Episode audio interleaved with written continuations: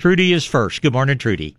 Hi, Bob. Hi there. Good to talk to you again. Likewise. okay, I have a question. About 10 years ago, my neighbor planted seeds into pots from a neighborhood tangerine tree that, Okay. that always has an abundance of tangerines. Have lots of seeds in them. Yes. Yeah, yeah. but real sweet, really good. Yes. But they're tangerines. Uh huh. One of the little pots of, of seeds was planted into the ground next door to my house. And this year, 10 years later, it had two big oranges, one as big as a grapefruit. They were super sweet with lots of seeds. Mm-hmm. You said it takes seven or eight years for the tree to produce, but from tangerines to oranges? Well, what probably happened there, and this is probably a variety called Changsha. Malcolm Beck really popularized it, helped a lot of people get started with it, and, and the main, main way we can identify it is all those seeds because some of the more modern hybrids don't have as many seeds. But a tree, a tangerine, an orange, uh, really pretty much any kind of tree, if it doesn't have very many fruit on it, those fruit are going to get much larger. If it has a lot of fruit, then they're not going to get as large. So, uh, what you're looking at is not really an orange. It is just a very large tangerine. And it looks like a grapefruit. well, and because these were grown from seeds, every one of them is genetically different. And what you Yeah. may have there, you may have a tangerine that makes bigger fruit. In fact, you may have the biggest tangerine uh, variety out there because your tree is genetically unique. And I tell you, if it has big fruit, you know, several years in a row and produces a big quantity of them, you may want to consider propagating it through grafting or even from cuttings. But it's not unusual on a tree for in, in a year when for whatever the reason it doesn't make as much fruit, the fruit that it makes can be much, much larger than it typically is. Well, tell me the name of that that you think it is again. Changsha. C H A N G S H A, I believe is how it's spelled. Okay, is that one word? Yes. Okay, okay. Uh, well, uh, and what you said about uh, the fruit trees blo- or whatever blooming now, my little lemon that I talked to you Mhm. about before, it's blooming, and I think this tree is blooming too. So so now, It's about anyway- time. anyway, this was very interesting to me and the neighbors. What happened to this tree? well, it's uh, it'll be interesting to see if it continues to produce big fruit year after year. It's because it was grown from a seed. Its genetics are different from the original Changsha. They are different from the tree that produced the fruit the seed came from. And anything's possible. And it may be that you just have a super large fruited variety, which is a uh, which is a very good thing. But uh, above all, trees just the- in, the tree's about 20 feet tall. It's Oh, yeah. real healthy and it's real tall. It just really grew. Mhm. oh, but one more thing. The person that planted the tangerine tree down the street, uh, she was a friend too, and she d- didn't really care about uh, um gardening but she planted the tangerine tree. Never gave it any care and now the house is a rent house. Nobody gives it any care but every year it has tons and tons of tangerines how can that be? Well, tangerines, you know, many people spend a lot more time taking care of their trees than they need.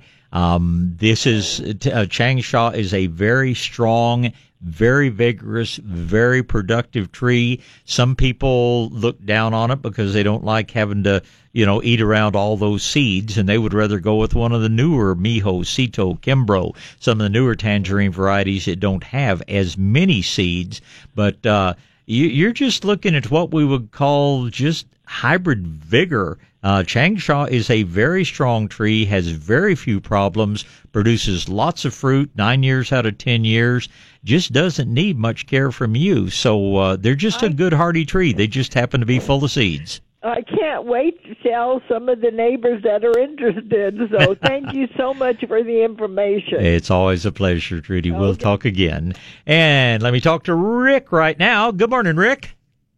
Good morning, sir. How are you this morning? I'm great, thank you. How about yourself? Good deal. Not too bad. Not too bad. Getting Good. ready for the season. Yes, sir. Uh, a couple questions. Uh, I've got a raised bed garden. Uh, primarily, last couple years, been uh, it's only two years old. Uh, mm-hmm typical, you know, tomatoes and onions and peppers and stuff. well, this year I'm going to des- designate the whole garden to cucumbers. Okay, you uh, must like cucumbers. Yes, sir. Uh, I did have another spot in the yard that had cucumbers last year, but had some, some issues with them. Uh, mm-hmm. We'll get to that in a minute.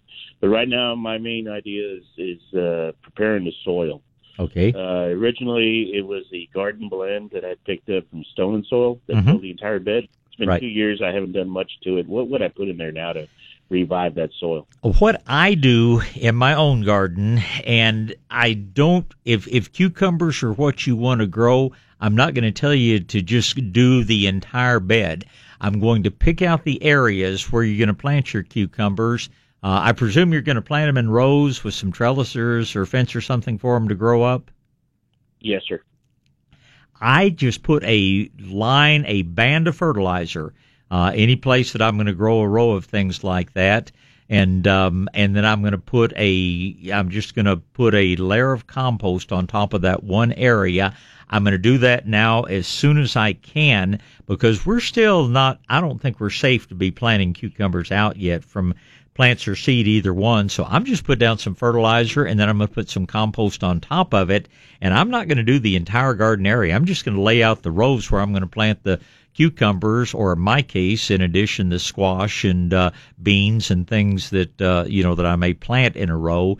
Um, if I were planting tomato plants and things, I'd just be doing a cup of fertilizer and a mound of compost, move over another cup of fertilizer, another mound of compost. But where you're actually going to be planting in rows, I just put that band of fertilizer along. I put that compost on top of it.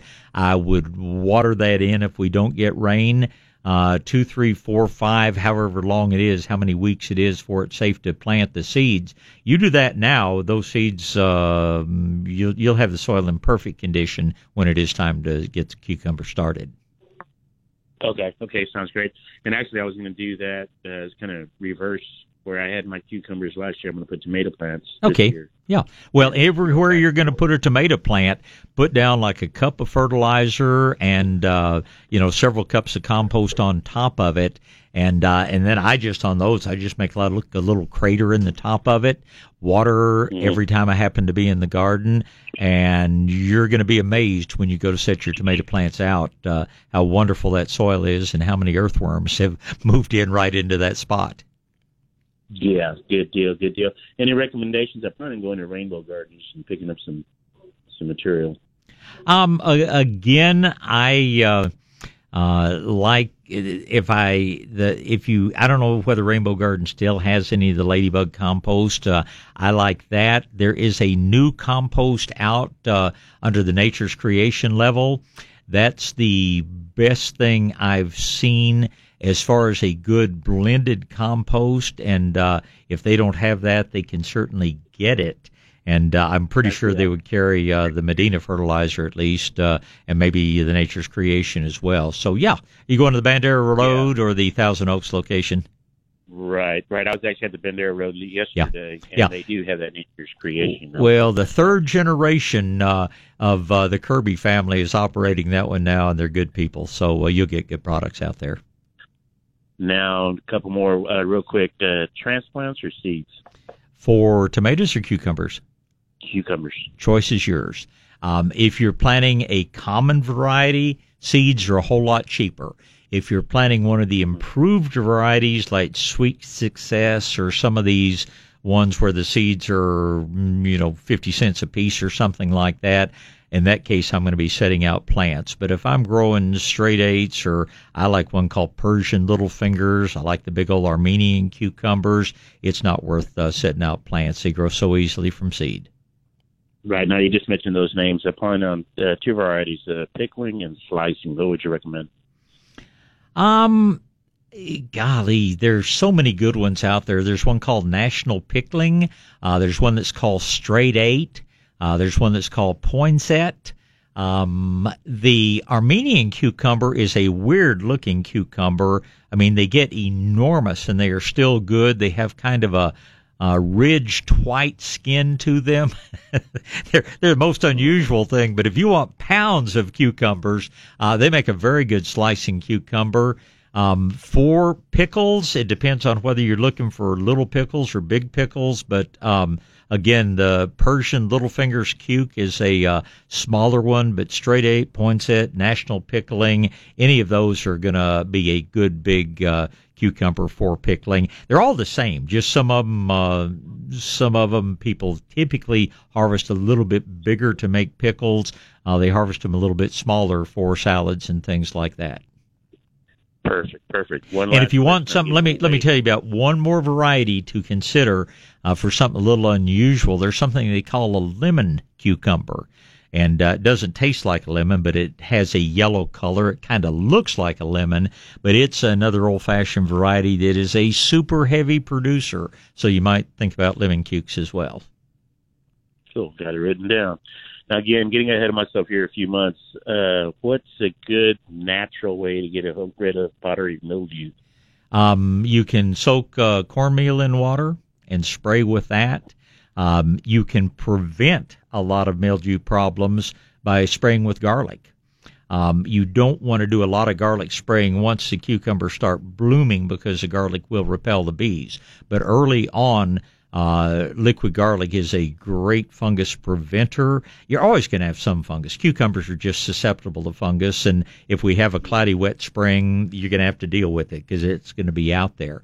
But as far as controlling it, um, you can spray, uh, like I say, just soaking whole ground cornmeal in water and spraying that is probably one of the best uh, things you can do uh, that's not going to bother your bees and things. And you've grown cucumbers before, so you know that the male and female flowers are separate. Uh, you're going to get mm-hmm. flowers for some time before you have the cucumbers start to form because the other early flowers are all male flowers. But uh, um, you should be very successful. Uh, uh, now, come the middle of the summer, your cucumbers are going to start playing out. You're still going to have time to plant okra at that point, or maybe peppers or tomatoes or things like that. But uh, cucumbers, unfortunately, are not an all summer crop. You can plant a fall crop if you want, say the middle of August, if you if you're just uh, that much in love with cucumbers. Good deal. Thank you very much. Appreciate you. Good luck with your uh, process. And like I say, two weeks from today will be our vegetable garden seminar. Come over if you want to maybe pick up some tips we haven't covered. Uh, love to have you anytime, Rick. Appreciate the call. Awesome. Thank, Thank you. you, sir. Bye. All right, let's get back to gardening. It's going to be Cindy and Matt and Sam and Joseph in that order. Good morning, Cindy.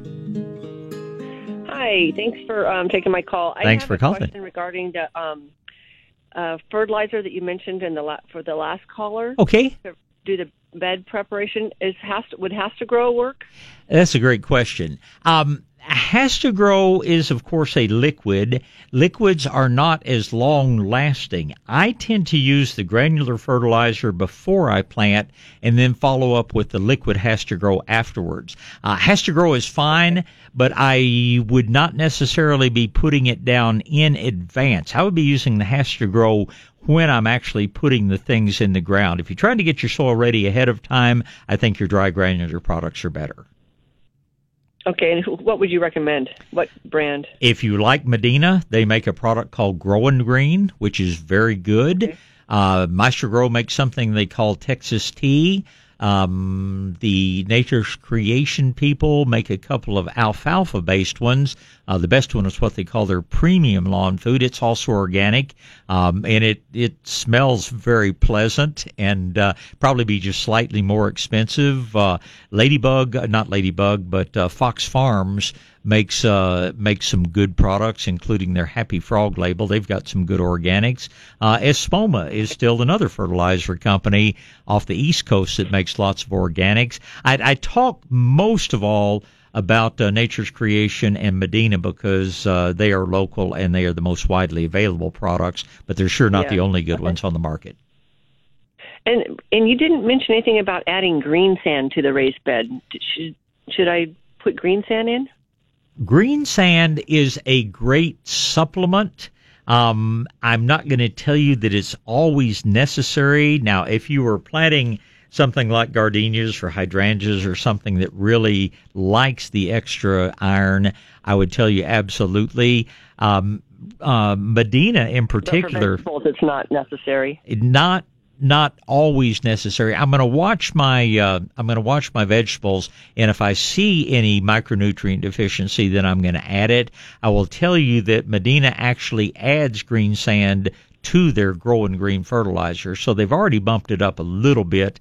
But um, perfect. Um, Good. And if you're in town and want to, uh, I'm not sure what area you're in. It's uh, an area code. I can see the first few numbers of your phone number, but uh, uh, I will be teaching a, a seminar all about organic vegetable gardening two weeks from today. Okay, I will try to get that. I've got one other quick question. Yes, ma'am. Re- regarding ball moss, um, and I've heard that you can take a mixture of uh, baking soda mm-hmm. and spray it on. Uh huh. Is that correct? That is correct. Uh, baking soda used at the right time will kill ball moss. Now, the right time is not quite yet. The right time is April or May when the ball, ball moss, which is a bromeliad, of course, when the ball moss just begins making its spring growth. Baking soda will kill it. You don't want to overdo it because we don't want to put that much sodium in the soil. But uh, the thing I will tell you about killing ball moss is it doesn't jump out of the tree. It, you know, Okay. And, and in my opinion, dead ball moss is uglier than live ball moss. But uh, if you're doing it for, you know, appearances shape, keep that in mind. If you're doing it because you think it makes your trees healthier, you're wasting your time. Ball moss does not hurt a thing. Ball moss is an epiphyte, not a parasite, and uh, it tends hmm. to grow. It tends. You'll see it often on dead limbs because it grows in the shadier parts of the tree, the interior parts of the tree, and the reason those limbs died out was lack of light. It's not because of the ball moss. I have trees all over my ranch that have had uh, ball moss in them probably for a couple of hundred years, and they're still going strong. So anybody that's trying to get you to pay them to pick it out or something like that is just taking your money. And I understand some people don't like the look of it; they want to they want to pick it out. Yeah. But uh, it's not harming your trees, so don't feel like you have to spray for any reason. So I, I, I have a, a couple of trees at my at my daughter's house, and it does not have any leaves. It only has ball moss. So it Mhm. probably I just need to do a sick tree treatment or something. What Maybe what there's other issues. what kind of trees? They're oaks. Um, red oaks or one of the just- deciduous oaks? Uh, yeah, deciduous oak. Okay, uh, it's strictly up to you. They're huge. Yeah, um, it, it's totally normal for them to drop their leaves. It is not as common to have a lot of ball moss because the seeds for the ball moss float through the air. They look something like dandelion seeds with that little sail on them. And Uh-huh. red oaks tend to have smoother bark, and consequently, little seeds don't get stuck and start growing the way they do in that rough bark that live oaks have.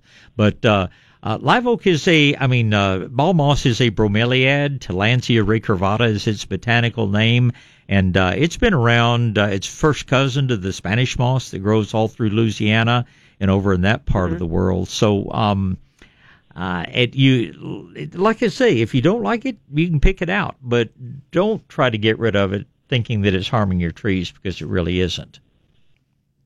Okay, so then what's something else is is harming the tree then because it doesn't even it doesn't get leaves ever.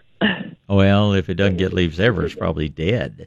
Um, there are live, there are uh, red oaks, there are uh, camby oaks, there are many different oaks that are deciduous, but um, the most common we do have a disease called oak wilt, which is a fungus disease that is killing live oaks and red oaks various places around the hill country, and unfortunately a few places in San Antonio. But um, uh, it's not normal for a tree to go for a year without leaves, and unfortunately, that uh, I'm afraid that tree's probably dead. But it's certainly not the ball moss that killed it. Okay. You probably How need a I good. tell if ar- it's the oak wilt? um, Is there there are oak wilt is a very complex issue. I could spend hours telling you about it. It is a disease which is spread primarily two different ways. It uh, the oak tree's roots interconnect; they graft, and it can spread from one tree to another through the root grafts. This happens with mm-hmm. live oaks. It happens in what we call mottes of trees. The way it spreads long distances um, is when a red oak, not a live oak, but when a red oak dies of oak wilt, it makes a reproductive structure called a spore mat, which occurs underneath the bark. And then those spores are carried around by little beetles called nitidulid beetles and ambrosia beetles.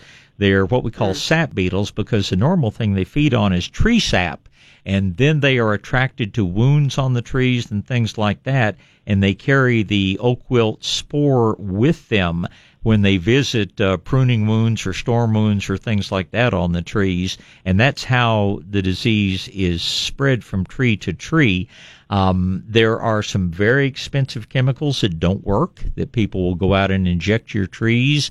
Um, sometimes trenching is used to try to limit the spread. Sometimes it works. Sometimes it doesn't. Um, we have found, and this is, uh, you know, the arborists are accepting this now. I've been talking about it for 20 years, but uh, whole ground cornmeal grows a beneficial fungus called trichoderma. Trichoderma both prevents and helps to control oak wilt if it hasn't spread too far and we introduce it by soaking some whole ground cornmeal in water and simply pouring that over the root zone around the trees. And um, okay. I, again, if you ever want to bring pictures by or whatever, uh, I or one of our staff would be happy to look at you and you know give you some ideas. There are a handful of good arborists out there. The arborist that I usually call is Etter Tree Care there is a consulting arborist named David Vaughn. He doesn't actually do the treatment, but David is the smartest man I know when it comes to trees. He teaches the courses that other arborists have to take if they want to become certified arborist. And um, uh, so I, I'm not going to tell you just call an arborist because not all of them are, know what they're talking about. But uh, if you okay. if you want a good arborist, I, I have confidence in Etter Tree Care. And yeah, if you I want a consultant, uh, yeah, David Vaughn worked for Ed Etter for many many years. He retired the first of the year, but he still is continuing to do consulting work. He just didn't want to have to punch a clock and. and he's yeah. I, will say he's retirement age, but he he has the mind of a much younger man, and he's an excellent man to do consulting on many different problems, including oak wilt. All right. Well, thank you very much. I appreciate your help. I will tell you one other thing, Cindy. If you want to meet and visit, the talk is not going to be on oak wilts. It's going to be on general tree care. But we have David scheduled to come give one of our Saturday seminars at Shades of Green uh, during the month of March. I'll have to get that that uh, list in front of me of exactly the date. But if you would like to come visit with him and talk to him, he's actually going to come uh, put on a program for uh, everybody wants to come to our seminars. That'll be sometime in March, and I'll give you some advance notice when it is. Perfect. Thank you. All, All right. right. My pleasure. Hey, All I appreciate the call. Have a great day. You too. Yeah. Thank you. Mm, bye. Right now, though, let's talk to Sam. Good morning, Sam. Good morning, Bob. Morning. I was down at Shades of Green yesterday, and I got some uh, ladybug and some revitalizer. Okay. And I, how do you apply that now? Where is there, is there an apply, a spreader or applicator of any kind to do that? Not really. Uh, the way I apply it, are you putting it over your grass? What are you putting it over? Yeah, grass. I just kind of sprinkle it out, and then I will take what they call a hard rake or a grass rake. I just flip it upside down so that bar is down instead of the tines, and I just use that to spread it around. It's okay. I have, I have one of them. Yeah. Yeah, it's a little bit of. I like to think of it as exercise. Uh, the first ten bags are exercise. After that, it gets to be work. So you don't have to do it all at once. But that's how I put it down. Now in the vegetable garden, I just you know pour it in a bucket and go around and pour it in the places I'm going to need it. But putting it on the grass, I just I'll open the bag, I'll spread it out a bit, but then I use that uh, upside down rake to uh, do the most of the spreading you do that way with the compost and and fertilizer. Yeah. Now the fertilizer, we have our own fertilizer Medina makes for us that we call Landscape Solutions. Uh, Um, I don't think the ladybug fertilizer is around, but the ladybug revitalizer compost is very good. The fertilizer now, whether it's Medina or whether it's one Medina makes for us, yes, you put it on with a spreader, and we loan spreaders at no charge. So uh, that that doesn't take any time or any great effort. Okay, you do, you, you do have them to, to loan out. Then. Yes, we do. Yes, we do. We only have about ten of them, so and we ask people to bring them back promptly, but. Uh, um, we almost always have one in stock to loan out. Yeah. Okay. Well, thank you very much. Sam, it's good to talk to you. You have a wonderful weekend, and I know we'll talk again. Ah, let's see here. Next up is going to be Joseph. Good morning, Joseph. Good morning. Morning, sir. Uh, I've been I've been working on about a ten by fifteen plot of jasmine for three years. This is the third year, and it was supposed to fill out and cover the ground. Okay and I had to be out of town for a couple of months to take care of a sick relative, and I was having some ca- carpentry work and painting and construction work done on my house. Oh man! And I got when I got back, the painters and carpenters had poured their paint excess, their plaster, and some of their concrete on my jasmine. Oh man! I couldn't believe. Yeah. They took their paint brushes and swiped them on my oak tree to clean out their paint brushes. But my jasmine are about 80% gone. I'm trying to revitalize them. I put some dirt on them, some soil, uh-huh. and I bought some HastaGro and some Medina Green and Grow. Okay. Which of those two should I put on there to get them to come back? Well, I would put the growing green down as a long-term fertilizer. It's going to feed them for the next several months. The HastaGro is a faster acting but shorter lived fertilizer. But what I'm going to do is put the growing green down now beginning in about two weeks, I'm going to start, uh, uh, you know, putting the putting the liquid HastaGro on. I'm a little concerned about cleaning up the toxic material that the oh, you know, I just I hate to hear that, but I hear it so often with building trades. Some of them are good, some of them are just you're really sloppy when you're not around to watch them. But um, I'm going to suggest that you get some liquid molasses you can get it at the grocery store, you can get it at the nursery, you can get it anywhere you like. But I'm going to be mixing that molasses about two tablespoons per gallon. I'm going to be using that about every two weeks sprayed over the area because what's going to happen is the molasses stimulates the microbes, which are going to break down the toxic material that's been left in the ground. Now, your jasmine that survived is very definitely going to grow and spread. You may want to think about planting a little bit more jasmine in there, but don't do it until you have detoxified the soil. I'm going to do at least, you know, four to six uh, molasses treatments to get rid of the solvents, the paint thinners, all this other crap that they dumped on. I just I think people like that should have some of it poured on them just to let them know how it feels. But uh, we've got to detoxify your soil as well as feed the plants you already have. So yeah, your growing green, your your uh, HastaGro are, are going to be great things to get the jasmine that's there healthy and spreading. But I'd be spraying the whole beds, like I say, with a molasses solution every couple of weeks just to detoxify to get rid of all the crud that they left in the soil. That's two two teaspoons per gallon of water. Two, two tablespoons per gallon of water. Uh, with just any good molasses. Uh, Medina actually packages a good molasses or, you know, but wherever you find molasses. Molasses is molasses. Some of it, blackstrap and all, has a few more micronutrients and things. But at this point, what we're looking for is the sugary material to stimulate the microbes that do the detoxifying. So shop for price. We're not looking for quality on the molasses. We're looking for price. And um, after this, it's just the best and least expensive way I know of to detoxify the soil, and I think that's pretty important here. Where can you buy that molasses?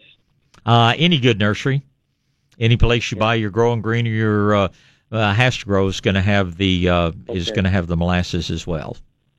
I don't need to use that refertilizer or revitalizer. Revitalizer. I don't think you'd really accomplish much by it. It's sure not going to hurt anything at this point. I think fertilizer, and it's a real shame because the third year is the year that the yeah. uh, the jasmine typically takes off and fills in. But believe me, I know about family obligations and how that goes. But uh, yeah, i sure so, so I, disappointed. Yeah, I'd so disappointed. I'd sure do some uh, negative publicity. Let your neighbors and people know who not to call when they need that kind of work done because that's just unforgivable. But it, it's Yeah. I can't tell you how often I hear that. It's pretty frequently, but you can bring it back. The molasses will help detoxify the soil. Uh, the fertilizer will help the jasmine that's left come out and grow. After it started coming out this spring, and you see how much of it is there, then you can figure if you need to go back and plant a few more plants here or there.